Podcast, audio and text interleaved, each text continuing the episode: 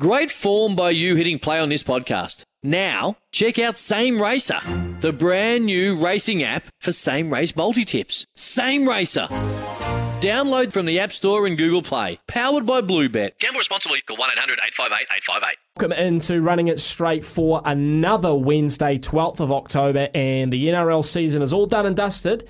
So uh, today, and the next four or five weeks, Kempy, it's all about the Rugby League World Cup, mate. I know you love your international rugby league, so you must just be fizzing, fizzing for this weekend. Oh, look, Sammy, I'm, I'm so excited watching uh, the Kiwis run around and absolutely demolish Leeds. Last week up in uh, up in Headingley was you know something really exciting to watch because eight of those players, first team choice players for the Kiwis, weren't even playing, and they got seventy put past them. to the Leeds Rhinos, and this week the kick-off up against Lebanon and and all the other teams that are playing too.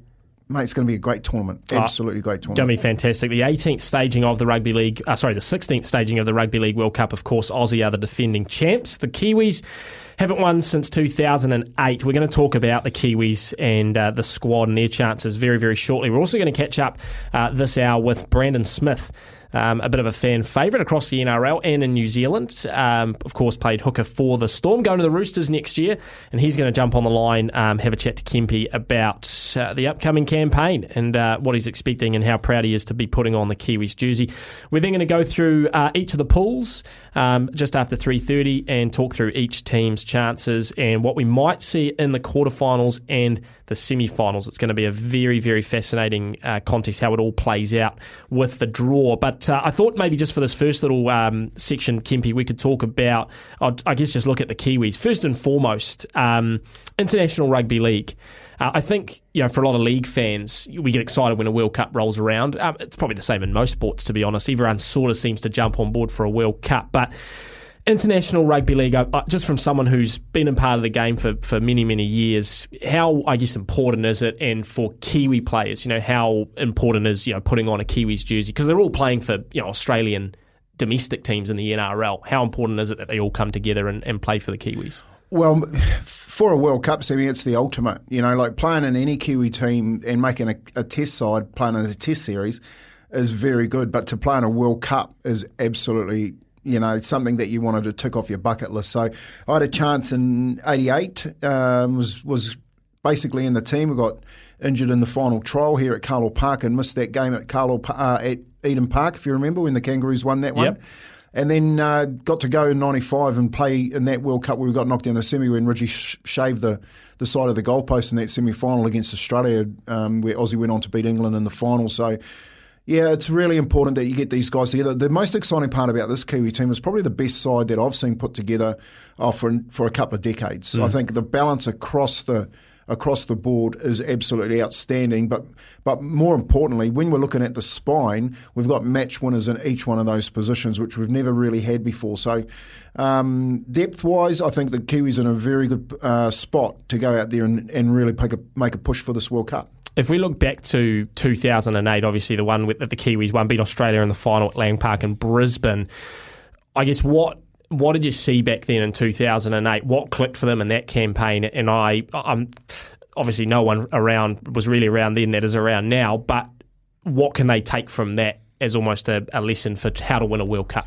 How to beat Australia too, who are probably going to be the favourites. Look, I got to see it really up close and personal. I was uh, not only a selector, but I was also the high performance director for the New Zealand Rugby League. So had a lot to do with the 2008 World Cup. And I remember going to the, the first game in, against Australia in Sydney, which they lost, and they lost quite convincingly. Mm. And it looked like Australia basically had the wood on everyone. They would they were saying at the time that this was the best Australian side that they'd ever put together in 2008. And and arguably, you look at that side and you'd think, yeah, it's it's pretty good, you know. But one thing about the Kiwis going into a tournament is you know that the Kiwis get better as the tournament goes on.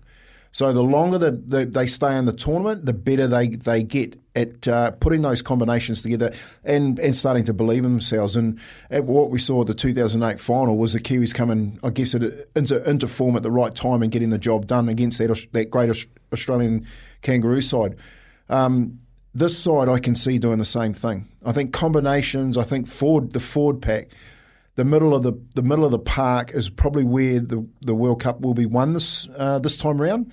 And we've got a very, very good middle. You know, you, you've named Jesse Bromwich as captain, but I can't see him making the starting No, side. that's yeah, that's going to be a big talking point actually. Yeah, So you've got, you know, we, what, what do you do with them? You, you put Fisher Harris and, and Leota that, that got the, the job done against arguably two of the better prop, props in, in Gerard and, and Paulo um, in the grand final, and or do you start with Bromwich and, and Jared Waerea-Hargreaves? So I think the the um, the middle of the park is very strong for the Kiwis, and of course, if we get that part of it right, then the spine starts to come into its own with Jahrome Hughes, Dylan Brown, the kicking game, and so on and so on. So.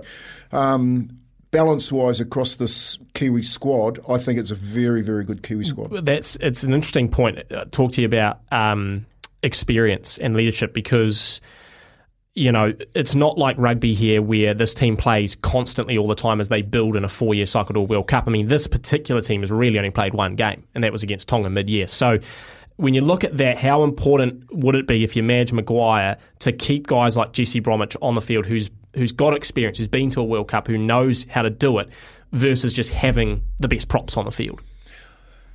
Yeah, well, look, it's a part of the conversation. I think it's not just having the best props on the on the field. Over 26 round in NRL competition, Fisher, Harris, and Leota were very, very good. Um, you know what they can do in big games. You know, so grand finals. I've been there twice and got the job done. So you, you'd think that you'd start with those two because they know how to lay a plat- platform, they know how to play and enter big games, and you'd probably carry the likes of Jesse Bromwich and and maybe Nelson Asofa-Solomona off the bench. You know what I mean? To to play as some impact players and to carry through that that that continuity uh, that that continuum of of player form through that middle of the pitch. So. Um, look, it's a headache. It's a headache who you pick and who you start with. But Well, it's a it's a rare one for the kid. You know what I mean? A we haven't had this in a in a long time. No, but you've got to go to current form. You know, he's he won't be playing them. He's got three games to go in before it's, it's the quarterfinals. I'd say that he'd want to. The, the biggest question is whether or not you put the best team out there straight away and get them some some game time. Because you're right, they've only played the one international. That's the only problem with rugby league is we don't have enough games to to see how the combinations go. But in the round robin of the World Cup, you've got three games where you can actually get some of that cohesion going. If it was me, I would select the best team right from day one. What what's the difference between um, NRL to, to international rugby league in terms of how the game changes? Well, there's Are there big changes? Yeah, there's a little bit more give and take. You know, there's a couple of things that you have to take into account. First of all, you go up to England, they're enclosed grounds, they're a lot closer, the, the, the, the dead ball lines are a lot shorter, so your kicking game has to be spot on. Um, the weather's going to be different, so that, that'll play a, a, a part in in uh, in how the form goes. You know, you got firm track players, you got wet track players. The English will be obviously used to it up there. But the other part of the selection um, dilemma that Madge will come up against is when he's playing against these lesser teams before he gets to the, the quarters and the semis, is whether or not he's going to get hard enough hit out you know, before he hits the real tough one. Um, by the looks of the draw, we're going to have a pretty tough semi final if we get that far. So you'd want to be making sure that when you hit that semi, that you've got your first team playing as to its best of its ability right then. You can't sort of time your run to the to the final because you might just not make it. Hmm. Do, do, do you expect any surprises from Madge in terms of positional changes? I know you've always talked about Joey Manu, you know, playing the halves. Madge was pretty clear a couple of weeks ago about playing him at fullback. Do you expect any sort of surprises, or do you think he'll play it pretty safe?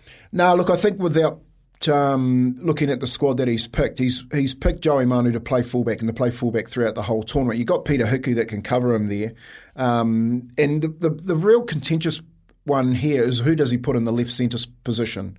So he's put um, Sebastian Kris up there out of Canberra. He scored three tries in that game against Leeds Rhinos. You've got Niukore that played there against Tonga and has covered that for Parramatta during the season. Everywhere else, I think you can put players in there that are going to get the job done. But for me, left centre is the problem area. You know, when you're coming up against Australia, for instance, man, their centre pairing is going to be strong. Yeah. You know, their backline is is second to none. But you know, to have a really good backline without a decent forward pack, and this is where Mel's struggling with, if he can't get the job done in the middle of the park, it doesn't matter what backline you got out there.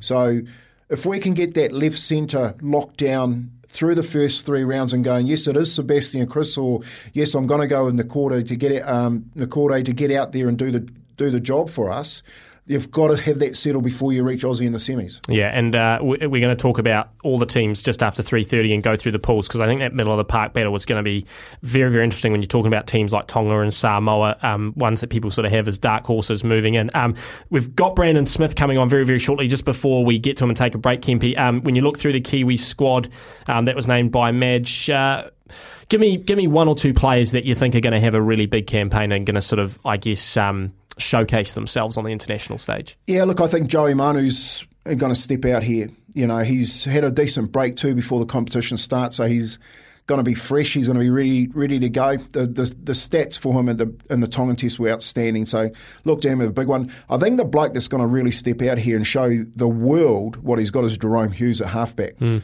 Like watched a little glimpse of him against Leeds last week. He looked very good. He you know the, the, he looked like he suited those those tighter grounds, and he was really on on top of his game, even though he's had a couple of weeks off. So for me, the two players that I'm looking to are Jahrome Hughes and uh, Joey Manu. Do you think? Um just quickly before we get to that break, that um, some of those guys who played in the grand final, you know, James Fisher Harris, um, there's a few Eels in there, uh, Dylan Brown, of course, and um, Niukore.